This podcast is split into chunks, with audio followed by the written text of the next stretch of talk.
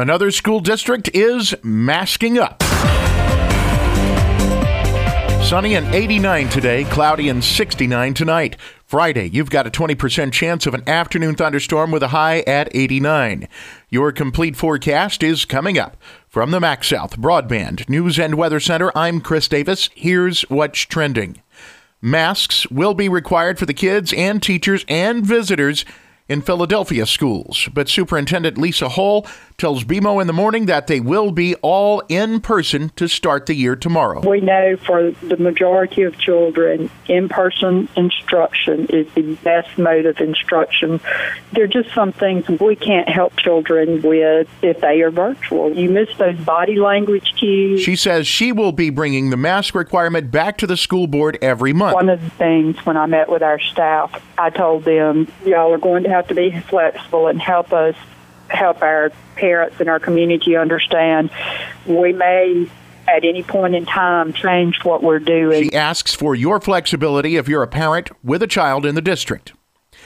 They're changing the rules at city parks in Kosciusko. Here's why. We've had people that's just camping in the parks and different things, and it's it's a nuisance for neighbors because we've had a lot of loud music, people gathering in the parks late at night. Mayor Tim Kyle on Breezy 101's Minute with the Mayor. So our new hours in the park is 5 to 10. That's unless it's a scheduled city activity. Uh, it also talks about no fireworks, no lottery, no soliciting. He says they're putting up those signs right now.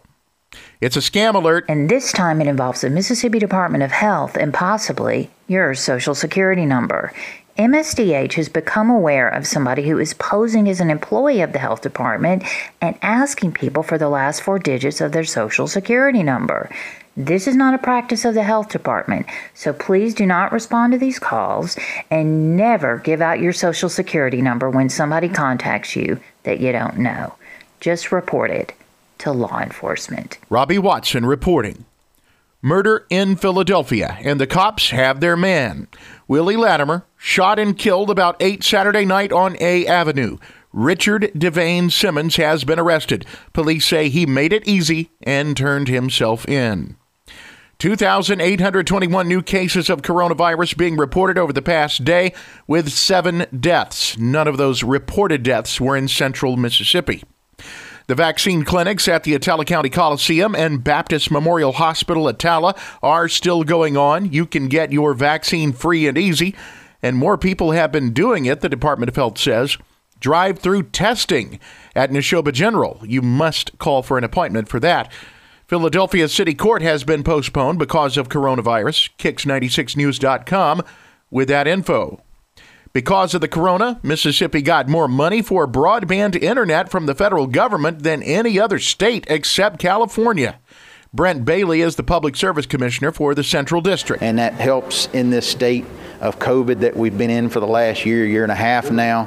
It's basically turned everybody's home into a virtual classroom, virtual office, virtual business virtual doctor's office. He's talking to our news gathering partners at WTOK News Center 11. And, and has helped us to, uh, you know, help accommodate, protect our health and safety. Football Fridays. The broadcast schedule is at Kicks96news.com, Cruisin98news.com, and BreezyNews.com.